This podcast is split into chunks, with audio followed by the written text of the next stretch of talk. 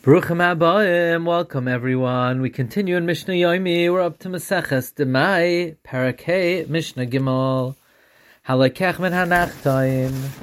One who buys loaves of Demai from a baker. Now, the rule regarding Truma and Meiser is that you're allowed to take off Truma and Meiser from one batch on another as long as they have the same level of Chiyuv. But one cannot take off Truma or Meiser on something that is chayiv for something that is exempt, or one cannot take of truma semester from something that is pater for something which is chayiv. So the question is, what if you need to take off from one batch of demai for the other?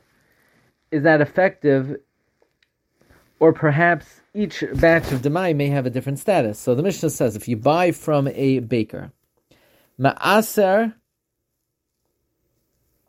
so this baker is going to be buying um, wheat or flour from others to make bread. So ma'aser min hachamal he could separate meiser from hot loaves, fresh bread made today, for for bread that was made yesterday. You could be ma'aser from the hot bread al for the cold bread for yesterday's bread, or vice versa.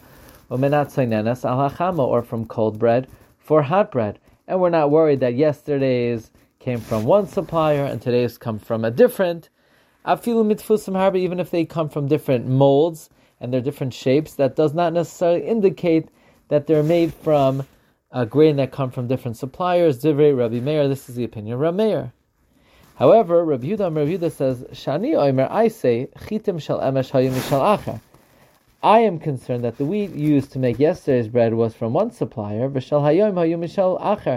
the wheat used to make today's bread was from a different supplier, and therefore you cannot take off meiser from one day on the other. However, if it's different molds, it's irrelevant. However, Reb Shimon Oisar, the Trumas Maser, Reb Shimon says that if they're different molds, you cannot take off Trumas Maser from one on the other because the different molds indicate that, that the wheat came from different suppliers.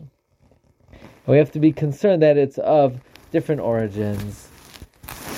However, umater b'chala, but he allows being mafresh chala from one loaf on the other, even if it's from different days and different molds, and that's because the chiyuv of chala only comes from the time it is needed, when it's made into dough.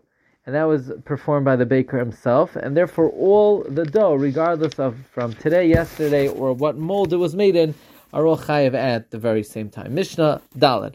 However, halakech palter, one who buys demai from a, be- a bread store, ma'aser mikol tfus tfus, he has to separate ma'aser from each mold because a bread store sells the bread of different bakers, and we have to be concerned that the different shapes come from different bakers. The very Rameir, this is the opinion of Rameir.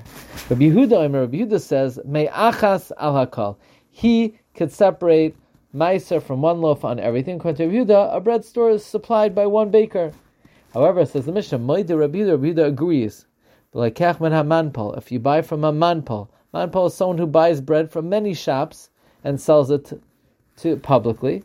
That you have to separate meiser from each loaf of each shape because the manpal is supplied by de- several different suppliers and therefore each one may have a different status, and each one you have to take off Meiser separately. Okay, we'll hold it here. Wishing everyone a wonderful day.